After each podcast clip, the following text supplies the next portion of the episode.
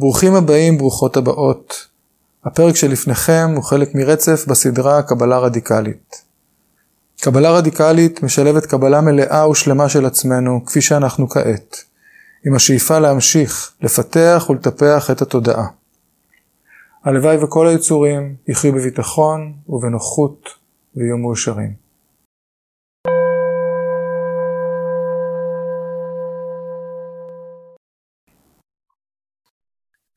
ואני רוצה היום לדבר על, על חוק הקרמה. חוק הקרמה הוא אחד מהיסודות של הדרך הבודהיסטית.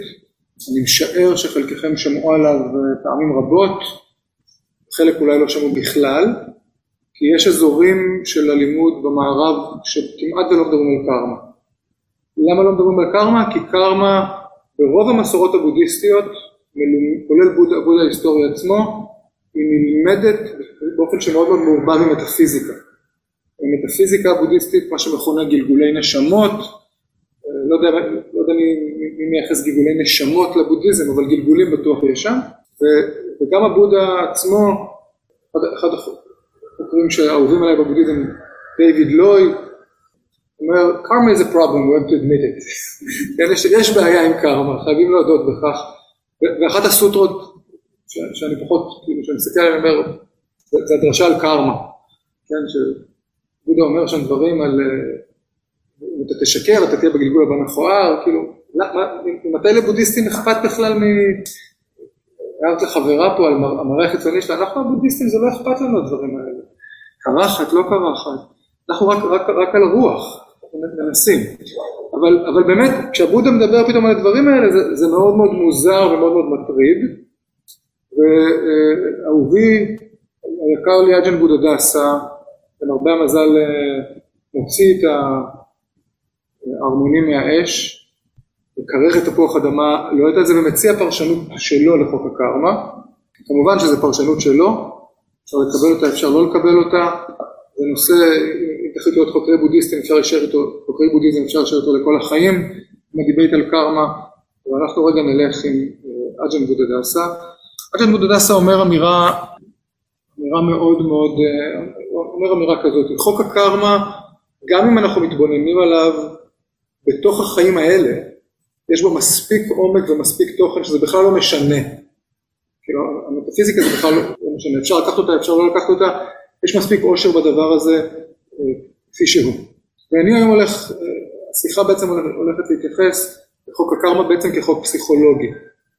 חוק שמדבר על איך התודעה, איך התודעה מתהווה ומשתנה ומפרספקטיבה בודהיסטית, ובעצם אני, אני אטען שחוק הקרמה הוא קריטי אה, גם להבנה של ענתה, של היעדרה של עצמיות נפרדת וקבועה, גם להבנה של זה וגם להבנה של קבלה רדיקלית. אז בואו נתחיל ממה זה חוק הקרמה ומה זה לא חוק הקרמה. קרמה, קודם כל בפאלי זה קמה, בסנסקריט קרמה, והכוונה היא לפעולה. קרמה זה פעולה.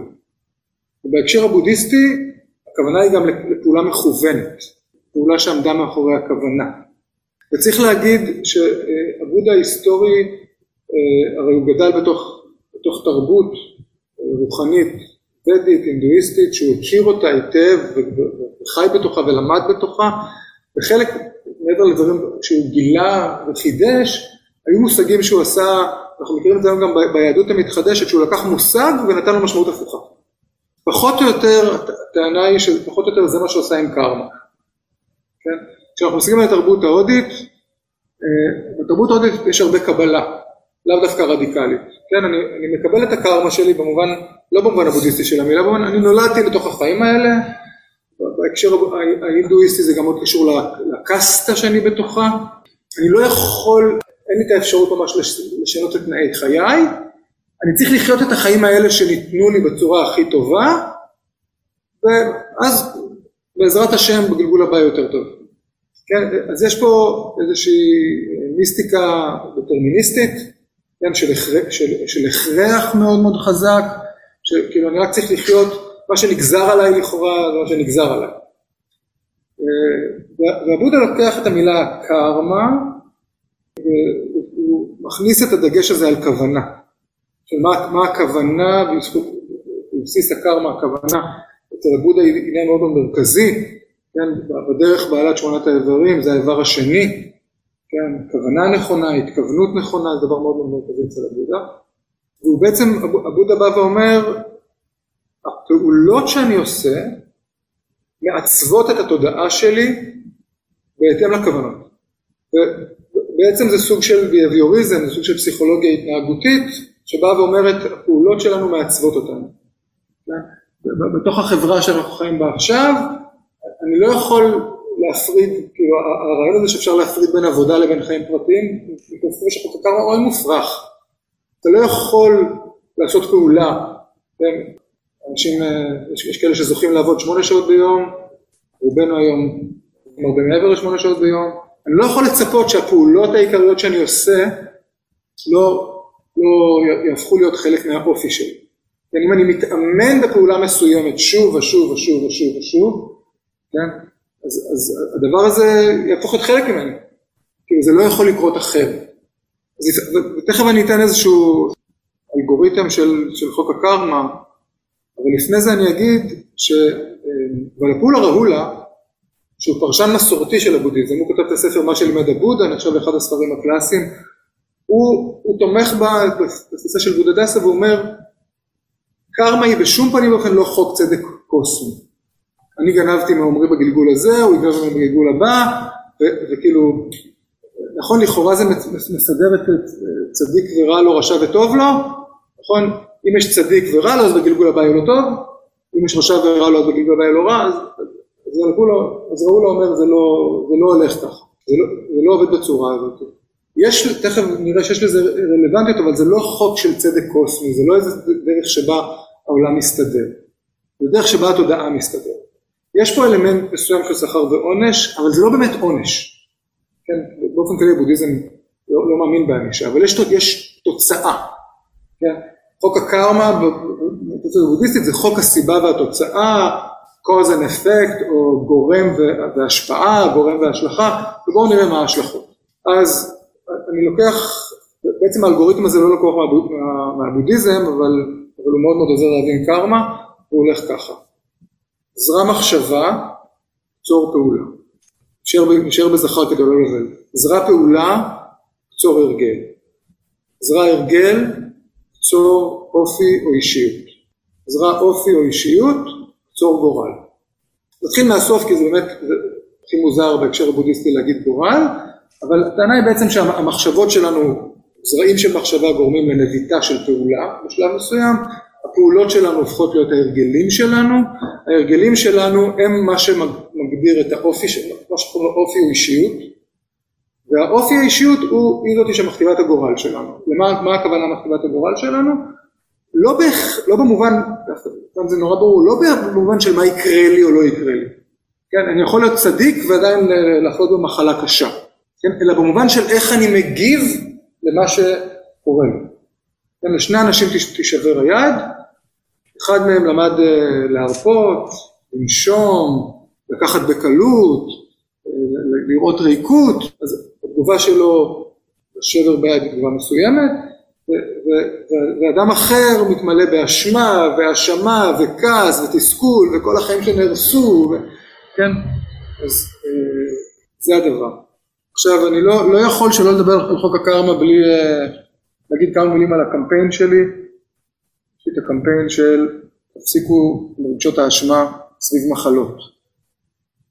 אנחנו חיים בתרבות שבה אם אתה חולה, משהו לא בסדר עם הגוף שלך, אתה אשם.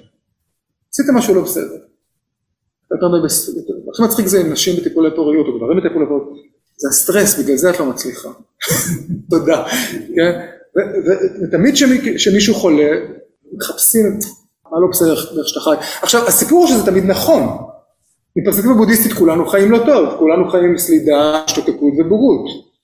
אבל כאילו להתחיל להפוך את זה להאשמה, עכשיו כמובן שיש הבדל בין חקירה של, של התודעה שלי ואיך היא משפיעה על הגוף שלי, שהיא חקירה מיטיבה, לבין מה שאני מזהה כי הרבה פעמים אה, חלית, נפצעת, מה עשית לא בסדר, כן? שזה, שזה, שזה עוד סוג של, של האשמה וזה המשך ישיר של אה, מחשבה יהודו-נוצרית לתוך חילוניות. הבודה יש, יש דרשה שבה הוא אומר מתוך עשר סיבות למחלות, רק אחת קשורה לקרמה, כן? אה, יכול להיות צדיק שיושב ושותה קפה על המדרש, צדיק במובן של, של חי, חי חיים טובים, רץ כל בוקר, עושה מדיטציה כל, כל בוקר, גם בערב, יושב בבית קפה ביפו, פתאום משאית סוטה מהכביש ודורסת אותו, הוא לא אשם, כן? וגם יכול, להיות שיש לו גן לסרטן. וגם, אגב, כמה שאני, יש פה שופטים בעולם, אז אני מקווה שאני לא, לא טועה, אבל אני חי עם אחת, אז אני מסתדר. גם יכול להיות. שאנחנו אפילו לא יודעים איזה, איזה גנטיקה משפיעה על איזה מחלה אנחנו מקבלים או לא מקבלים, ואיך אפשר, כאילו, ילדים חולים, וכאילו כל, כל המעגל האשמה הזה. אז מפרספקטיבה בודהיסטית, הנה, הנה כאן עוד, עוד הוכחה לזה שהבודה בעצם בא ואומר, יש מקריות. לא הכל קשור, קשור לקרמה, יש גם, הדבר החשוב פה, בטח מבחינתנו, בתוך, בתוך בודהיזם חילוני, זה איך אני מגיב למה שקורה לי בחיים. כן, זאת, זה, זה הגורל במובן הקרמטי. כן, אגב, בפרספקטיבה הבודהיסטית, אני, הבודה, אחת התגליות המדהימות שלו זה שכולנו נזדקן, נחלה ונמות. כן, גם הצדיקים הגדולים ביותר כאן, כן, זה או, או מוות פתאומי או גסיסה ארוכה, כאילו, לא יודע מה אתם מעדיפים, אבל רוב הסיכויים שאתם גם לא כל כך תחליטו על זה, אז זה מה שהבודה אומר. אז אחרי שאמרנו כמה מילים על הגורל ועל, ועל האופי של קרמה אה, בפרשנות החילונית שלה, בואו נחזור להתחלה, ואני אגיד שלאלה מביניכם ש... שמכירים את חוק הקרמה, אני, אני אגיד שהחלק הדרמטי מבחינת קבלה רדיקלית זה, זה האמצע, חלק של האישיות. אבל בואו ננסה בכל זאת להקיף אותה יפה, אחרי שדיברנו על הגורל, נגיד משהו על ההתחלה. אז ההנחה פה היא באמת הנחה התנהגותית, הבודה מדבר בלי סוף על תשומת לב שלנו למחשבות שלנו, לדיבור שלנו ולפעולה שלנו. לא, לא, אני שם שנייה את הדיבור בצד, או יותר נכון להתייחס אליו כחלק מפעולה, אבל אם בן אדם יש לו דפוס מחשבתי שחוזר וחוזר וחוזר וחוזר וחוזר וחוזר וחוזר וחוזר וחוזר, אז הזרעים של המחשבה הזאת נזרעים, ויש להם בפוטנציאל מתישהו להבשיל ולנבוט. עכשיו, יש בן אדם שבשנייה שהוא פוגש את תרגול המטה, אני מקווה מאוד שיש פה לפחות אה, אחד או אחת כזה, בשנייה שפגשנו את תרגול המטה והחמלה, פתאום הזר שנזרע טאק, הפכנו להיות שופעים באהבה וחמלה, איזה כיף לנו. יש כאלה מבינינו שצריכים לזרוע עוד ועוד ועוד ועוד חמלה ועוד ועוד ועוד אהבה, ואנחנו מרגישים וואלה, לא צומח, לא צומח. למה זה לא... יש לזה הרבה מאוד הסברים, אבל אני רוצה קודם כל להגיד שיש פה עניין שזרעים שנזרעו בתודעות שונות מגיבים אחרת, אבל ההנחה היא ש, ש, ש, שהזרע שנזרע ברגע שזרקת את הזרע הוא שם.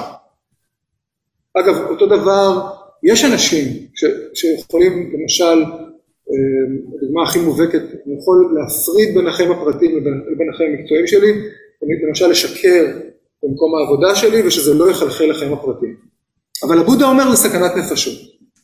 כי אם אתה מאוד מאוד מאומן ומיומן במשהו, כן, יכול להיות שמתישהו, כן, פתאום הגורמים והתנאים, קרמה, הגורמים והתנאים השתנו, והמיומנות העשירה הזאת שלי תתפרץ בתוך אזורים פרטיים, וברגע שהיא התפרצה, בקלות יכול להיות פה איזשהו מדרון חלקלק. כן, נניח שאני נורא נורא מאומן בלשקר, ואני כאילו, משקר, למרבה הצער שיש ש, ש, שזה המקצוע שלהם, להרים לנו טלפון, להגיד, תקשיבו, הביטוח הזה זה בדיוק מה שאת צריכה. ואני יודע שלא, אבל אני, אני ממש טוב בלשקר, לעשות מניפולציות, מה את עובדת לילדים שלך. ואני חוזר הביתה ובבית אני סרגל. אבל יום אחד קורה משהו, אני עם הגב לקיר, פישלתי, הייתי אמור לקנות משהו ולא, כל מה שאנחנו מפשלים. כן, שכחתי להזמין מישהו למעלה, ומציגים אותי בגב לקיר, ופתאום כל המיומנות העשירה הזאת והיצירתית הזאת כאילו מתפרצת ממני, וברגע שהתחלתי, אז אני לא יודע, זה יכול להיות בקלות, כן, כי זה כבר חלק ממני, אני כבר, אני כבר כל כך טוב בזה. אני לא יכול לדמיין מצב, כן, שאני כל כך טוב במשהו, כן, ואם אני נורא, אם יש לי עבודה נורא מדויקת, האם הדיוק הזה לא ייכנס לתוך חיי? אז המחשבות, אז אני כבר אמרתי, על, כבר הלכתי לעניין של פעולות והרגלים, שהפעולות שלנו הופכות להיות הרגלים, אני רוצה לחזור למחשבות ולהגיד דבר כזה. הבודה משתמש המון המון פעמים בדימוי החקלאי כדי להבין את התודעות. כן, התודעה כשדה, התודעה כבוסתן. עכשיו, חקלאות היא, מדע מסובך. ואגב, אני לא, אני לא מבין בכלום, אבל בגלל שעבודה, אבל יכול להיות אזור למשל שמכל מיני סיבות, בגינת התודעה שלי, משום מה לא מגיעים אל שמיים. כן, ואני זורע זרעים, זורע זרעים, זורע זרעים, ומשום מה הזרעים לא... אגב, דוגמה טיפשית, נגיד שאני יושב במשרד וזורע זרעים של שנאה, כל פעם שאני עושה, מה, אני הכלבה שאתה אני לא עושה כלום, זה לא מבשיל לשום פעולה. אולי בגלל נגיד שיש איזה מחסום של פחד. אבל יום אחד, אחרי כל כך הרבה שנים, פתאום מתרחשת איזו התגברות על הפחד, או, או, או פתאום יש איזו הזדמנות. פתאום במקרה קרה שאני יכול לעשות משהו ואני בוודאות לא יתפסו אותי בחיים. ואז פתאום המחש... עשרות אלפי המחשבות שצברתי במשך עשרים שנה מבשילות לפעולה. ועבודה יגיד, ברגע שהייתה פעולה אחת, יכול פתאום לתפוס אומץ, מי? נחמד, נקמה. וזה דומה למצב שבו לכאורה עד עכשיו זה לא השפיע, עכשיו זה פתאום משפיע.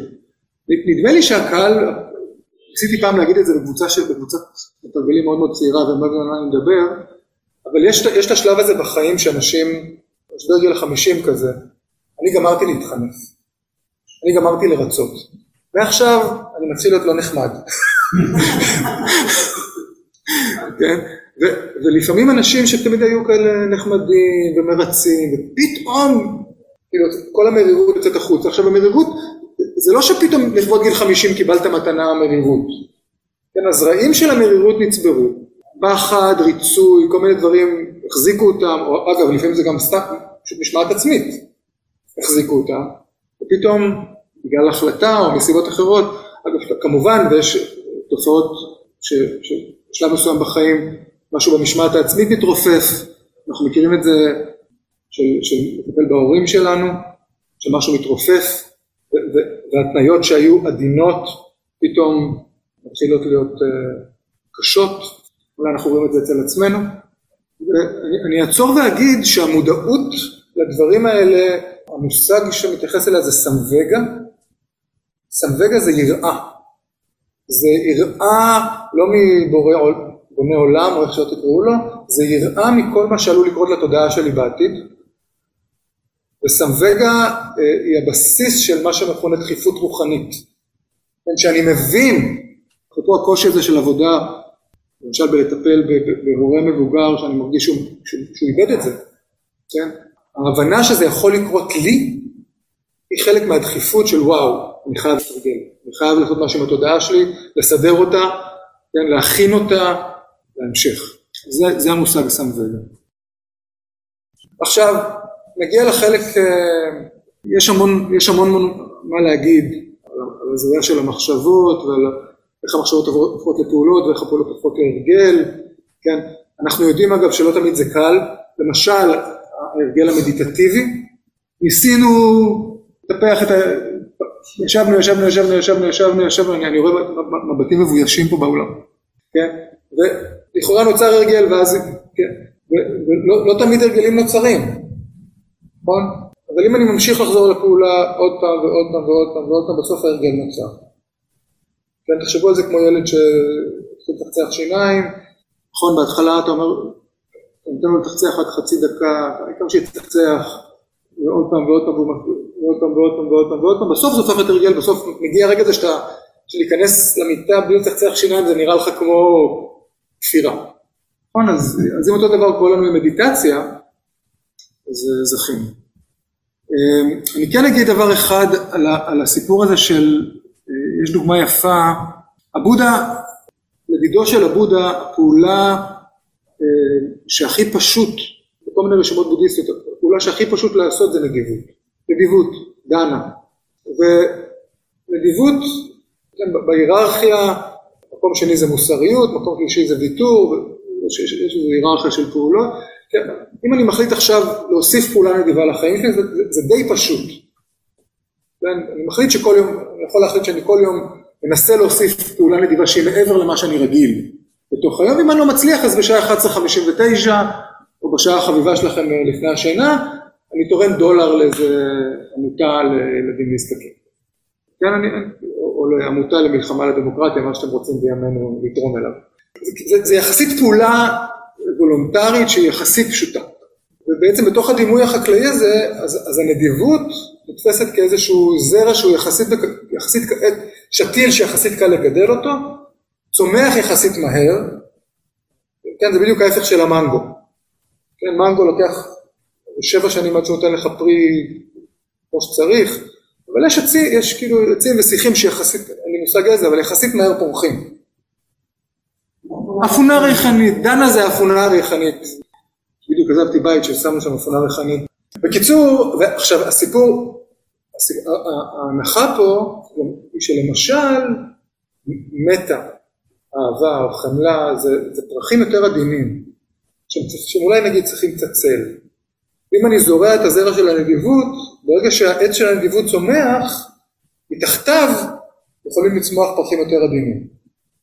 עכשיו, חלק מהסיפור של חוק הקרמה זה ההבנה ש- שאנחנו לא מבינים עד הסוף את כל הגורמים והתנאים, כן? יכול להיות שאני מנסה לגדל אהבה אה, כבר כמה שנים, ואני מרגיש שהמדיטציות האלה שלי לא עובדות. יש מתרגלים מאוד ותיקים שמתרגלים המון, כאילו, כל מה שקשור לתרגולים של מטה וכולי, לא עובדים עבורם.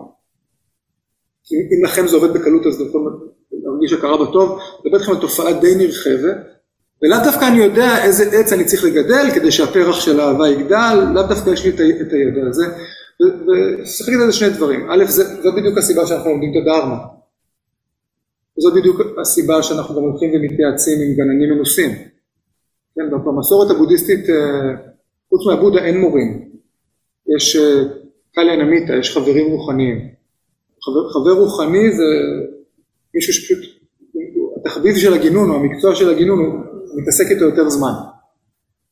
אז זה, זה, זאת באמת צומת שבה אנחנו הולכים ומתייעצים עם, עם גמלים מקצועיים. זאת.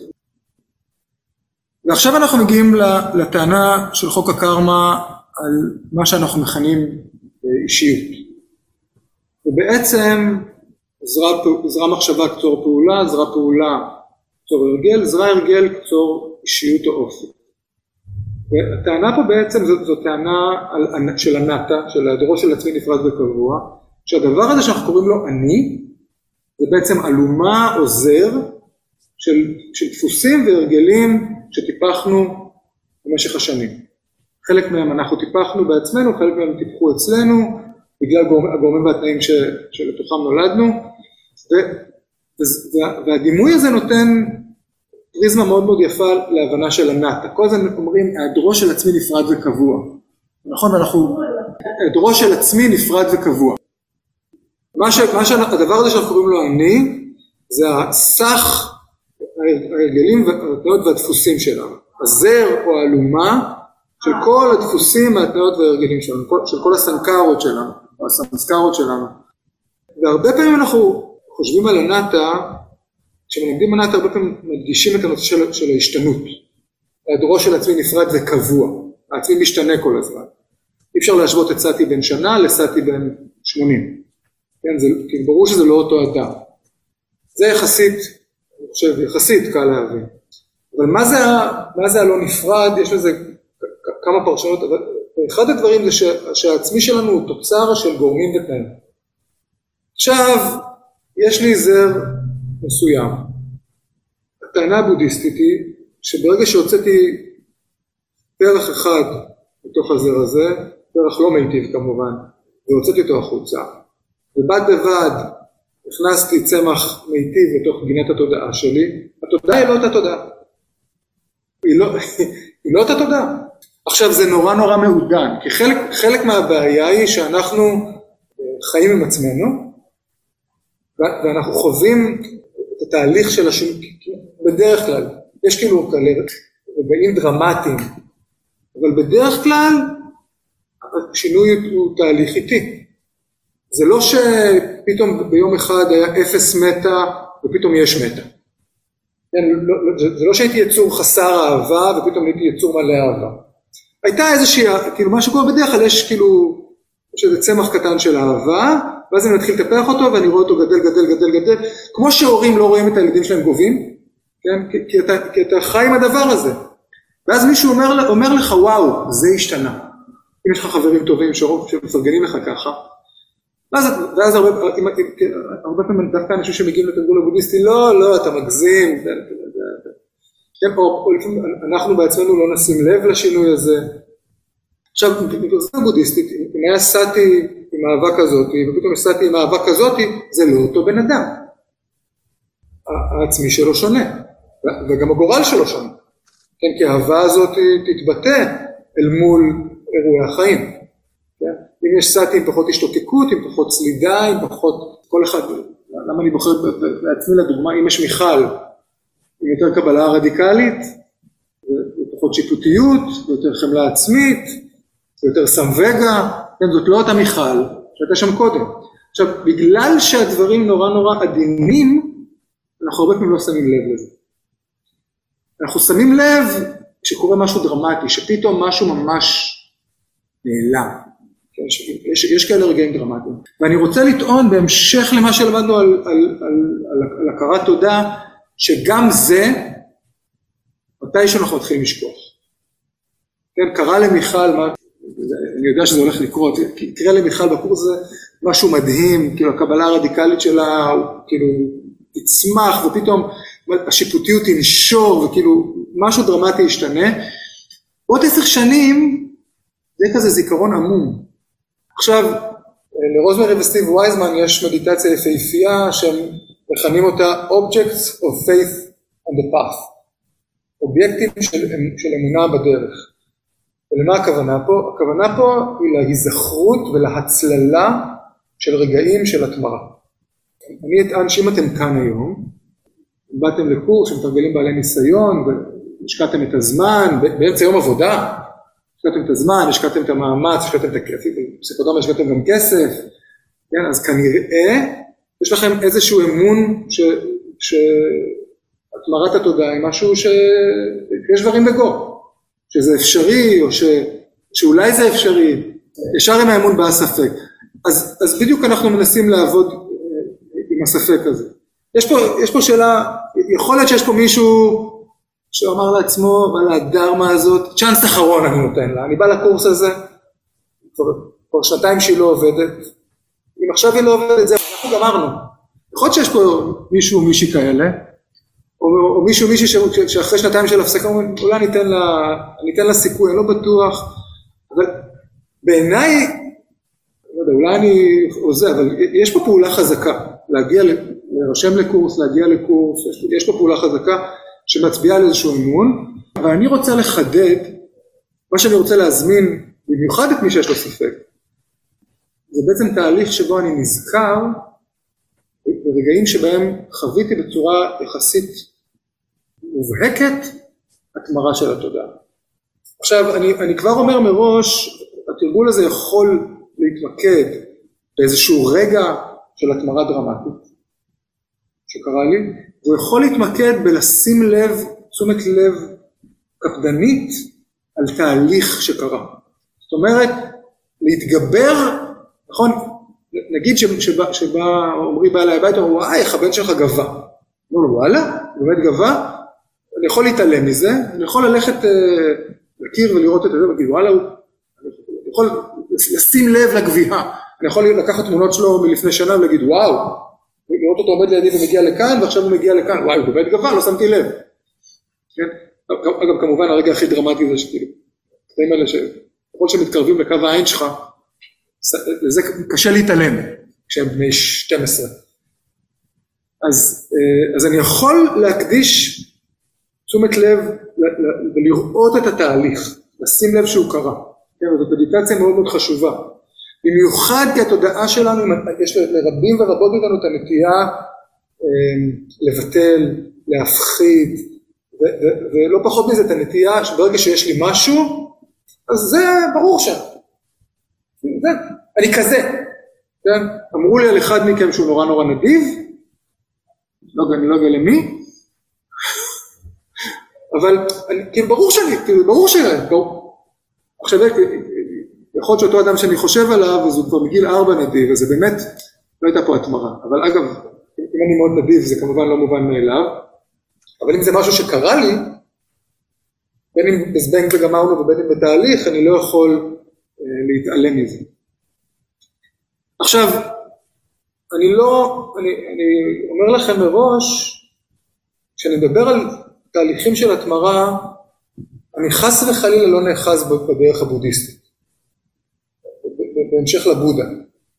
אלבר קאמי, אהוב ליבי, לא יודע אם זה היתמות שלו, מלחמות העולם, ההגירה שלו, זה שהוא היה ילד בסיכון, או שזה פשוט העובדה שהוא חלה בשחפת בגיל מאוד מאוד צעיר, משהו שם גרם להתמרה מהממת, כן?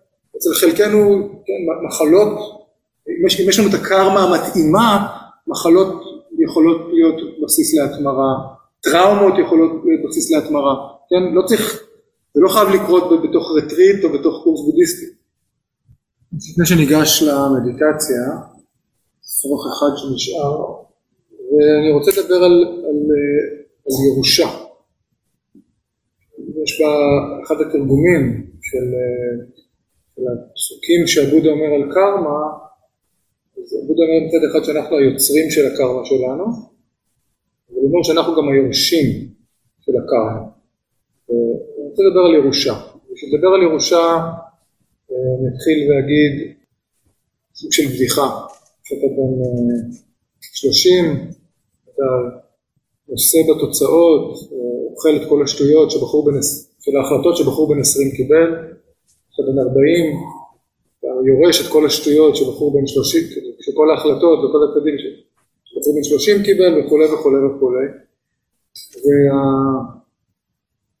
והטענה הזאת היא, טענה ש, ש, שכולנו מכירים בנכונות שלה.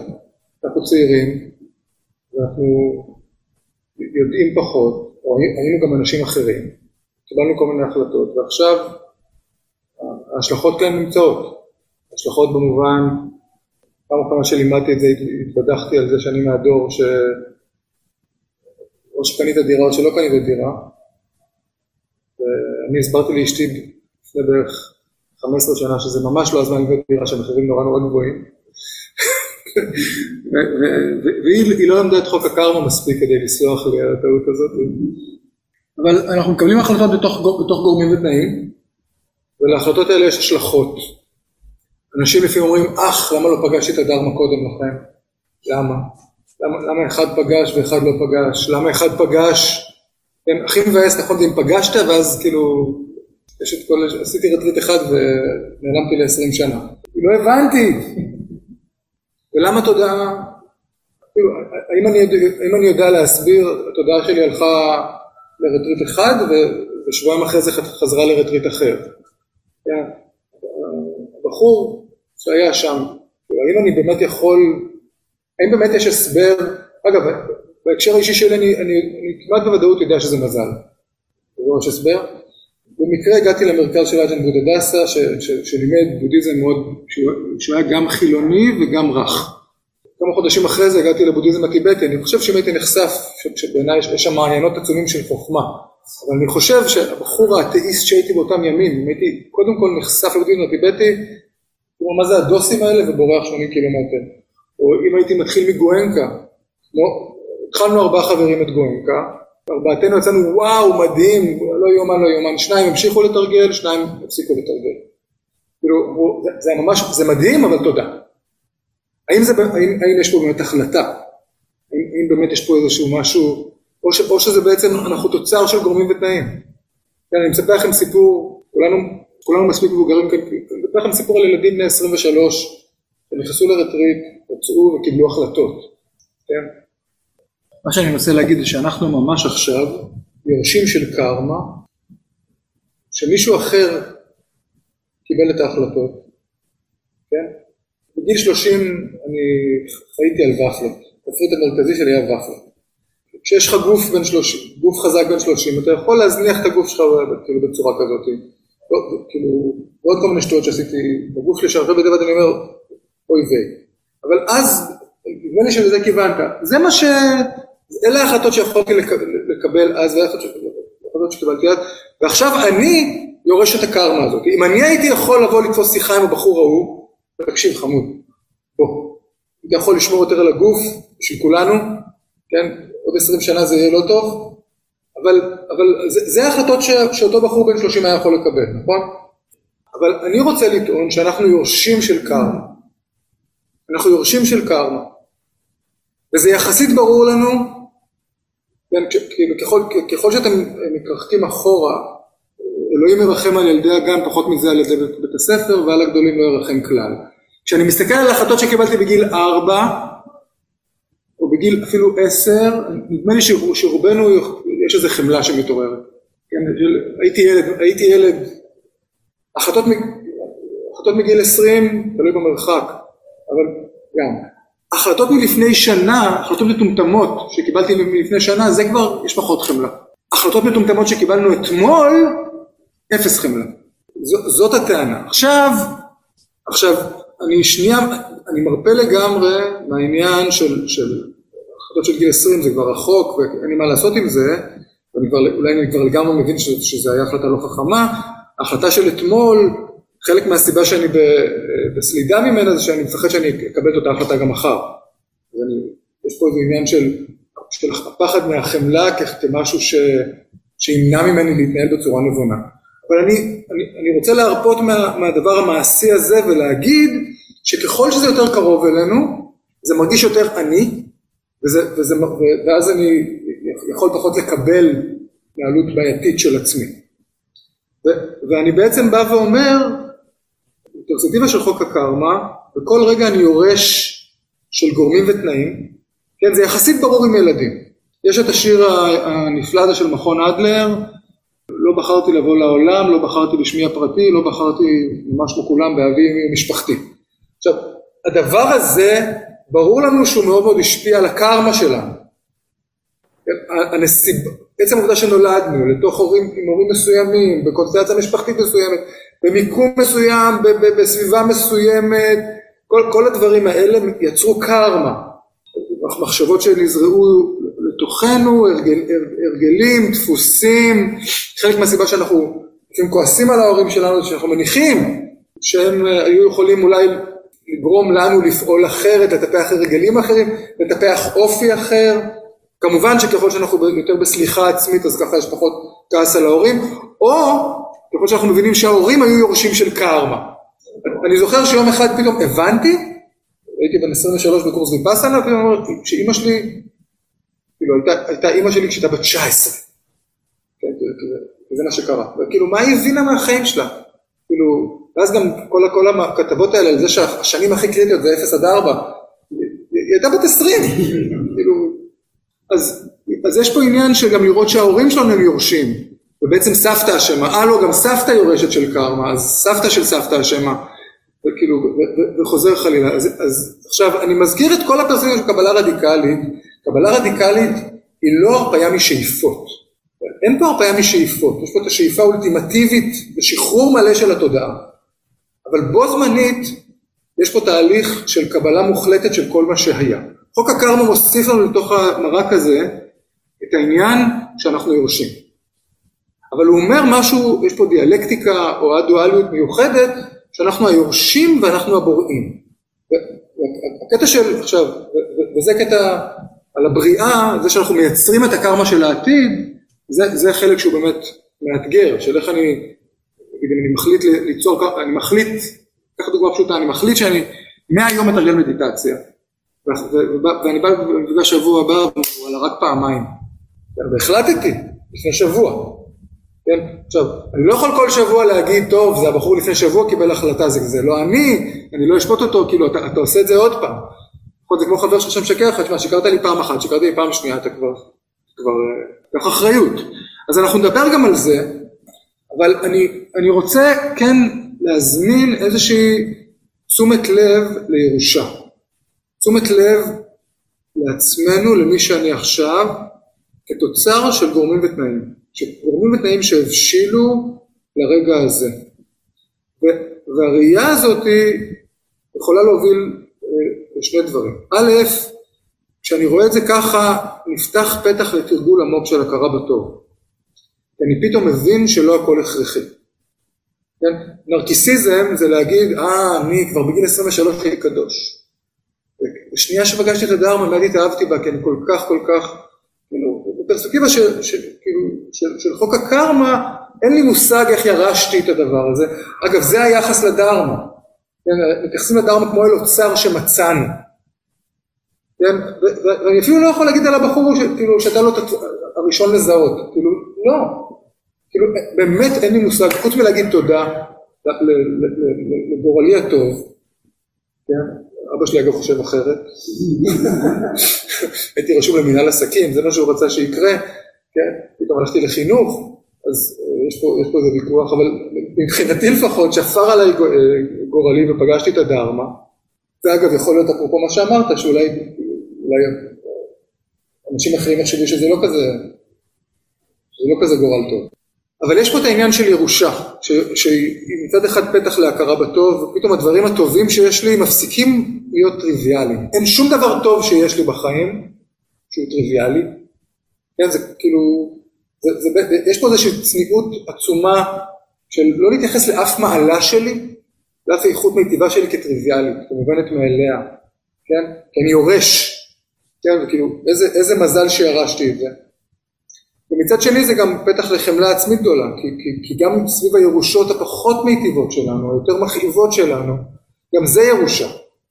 כן? זה קצת, אם נסגור את המעגל, נכנסתי לבית משומש, כן? ופתאום אני מגלה שיש טרמיטים, עכברושים, כן? עכשיו, אם זה הבית שלך והזנחת אותו, זה ממש ממש מבאס, נכון? אבל אם קיבלת את הבית, קיבל, קיבלתי עכשיו בירושה בית, אני נכנס לבית וזה המצב שלו, עדיין יש אחריות, זה הבית שלי, ואני צריך לטפל בו כמיטב יכולתי, אבל אין אשמה. נכון? עכשיו, בדימוי שלנו, אני עכשיו טיפה מסית, קיבלתי שדה, קיבלתי בוסתן, קיבלתי חלקה בירושה. יש בה עצים יפים, יש בה כל מיני בעיות, כל מיני מזיקים. אם אני יכול, אם אני יכול לטפח, בואו נשחק משחק. גם אם אתם לא מסכימים איתי, אני רוצה להזמין אתכם למשך עכשיו, כמה נשאר לנו? תשעה שבועות? במשך תשעה שבועות לשחק את המשחק. והמשחק הוא משחק הירושה. כל הדבר הזה שאני קורא לו אני, ירושה. הדברים היפים, ירושה, וואו, איזה כיף ש... כן?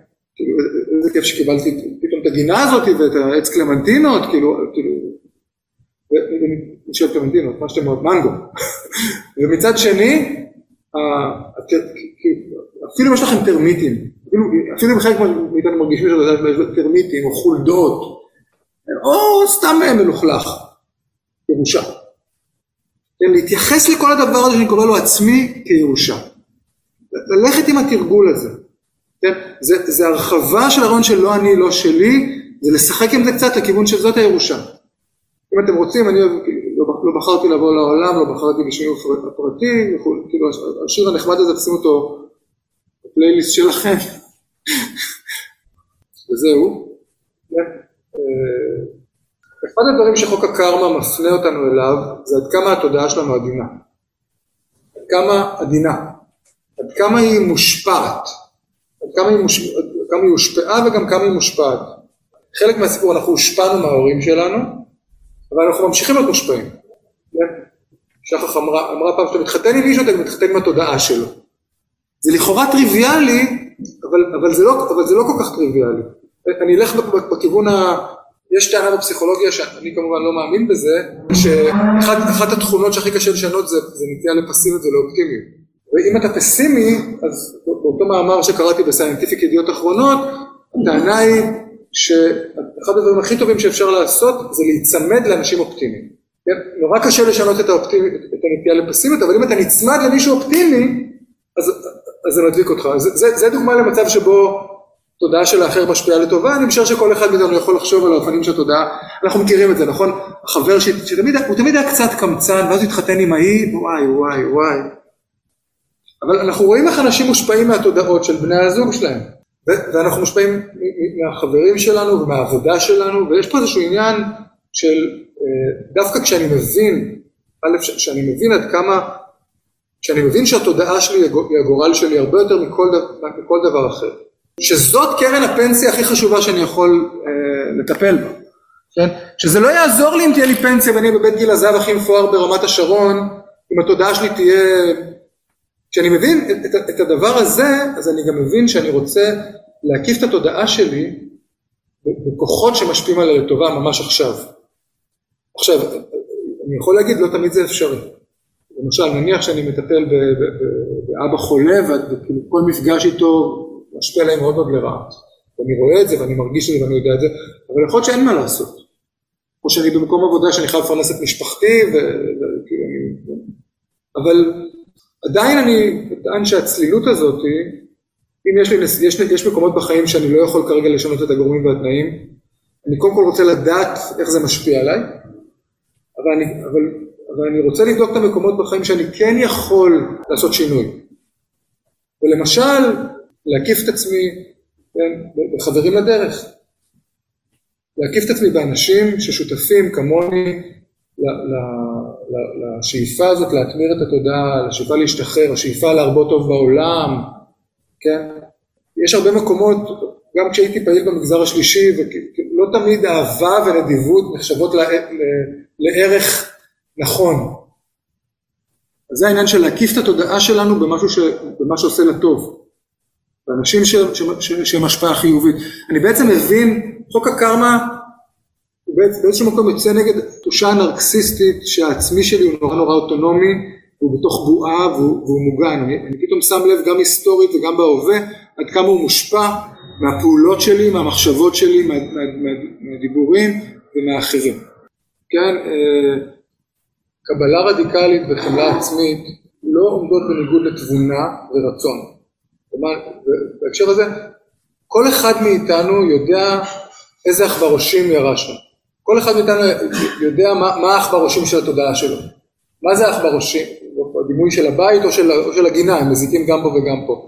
זה דברים שאני יודע שהם מזיקים, לי ולאחרים, שאני מת להיפטר מהם, ורוב הסיכויים שכבר ניסיתי בכל מיני דרכים להיפטר מהם, ומכל מיני סיבות אני לא מצליח. אני רוצה לטעון שהתייחסות אליהם כירושה, גם אם העכברושים האלה הם ירושה, זה לא, זה לא מפחית את הרצון שלי להיפטר מהם, זה רק מפחית את האשמה, את השנאה העצמית, את הביקורת העצמית, כן? זה, זה כאילו שאני מבין שזאת ירושה, כן? אה, זאת, זה חוזר לדואלית הזאת שמצד אחד קבלה רדיקלית, מצד שני הרצון להיפטר מהברושים, אני היורש של הקרמה שלי ואני היוצר של הקרמה שלי. אז אנחנו נדבר, אנחנו נדבר על זה. אני רק אגיד, אני אתן דוגמה, אני, לא, אני שוב, אני לא מבין בזה הרבה, אבל יש את הילדים האלה שנולדו לאמהות אלכוהוליסטיות, והם נולדו מכורים, לפעמים לאלכוהול, לפעמים לסמים. ועד כמה שאני מבין בהתמכרות זה משהו שההשלכות של זה ממשיכות ללוות אותם, זאת אומרת, זאת ירושה. עכשיו, אני בטוח שאם בן אדם סביר, נטייה להתמכרות כזאת, מת להיפטר מזה. הוא קיבל את זה כירושה, הוא לאו דווקא מצליח כל כך בקלות, או אולי אפילו לא. או שכמו שטוענים ב-AA הוא נשאר מכור, מכור נקי, כן?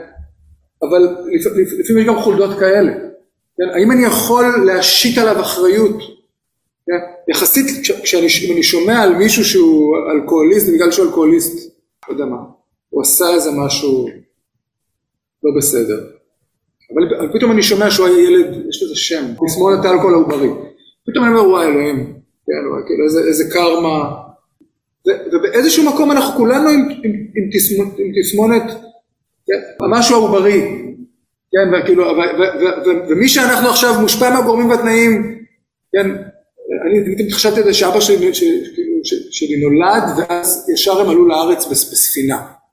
מה קורה לילד, לתינוק קטן שכאילו בתוך הגירה, על ספינה, מעברה, כאילו, איזה, איזה גורמים ותנאים, כמה בן אדם מושלך לתוך בתוך הדבר הזה. אז, אני, אז, אז בעצם אני כבר מתחיל לרמז שההבנה של חוק הקרמה היא גם אחד הבסיסים לחמלה. גם לחמלה עצמית וגם לחמלה לאחרים. להבנה של עד כמה אנחנו תולדה של גורמים ותנאים. וחוק הקרמה הוא, הוא חוק ש, שבו אנחנו כל הזמן בתשומת לב לגורמים ותנאים. זו תשומת לב אמ, לא שיפוטית, היא מאוד מבחינה, אבל היא לא שיפוטית. זאת אומרת, זה לא, אם יש פה אנשים עם כאב כרוני, אם אתם מכירים אנשים עם כאב כרוני, אנחנו יודעים איך כאב כרוני, איך איך הוא משפיע על התודעה ואיך הוא משפיע על התגובתיות ואיך הוא משפיע על, על, כל, על כל הדברים האלה. כשאנחנו מבינים את זה, אני יכול להגיד, אה, עוד פעם את לא מצליחה להתגבר, אני אני יכול להגיד בתגובה שהיא לא שיפוטית, שאני מבין שבתוך סל הגורמים והתנאים גם זה נכנס. ואני רוצה להזמין את התשומת לב הזאת שאני מכנה אותה תשומת לב לירושות. ירושות היסטוריות, ירושות מיידיות,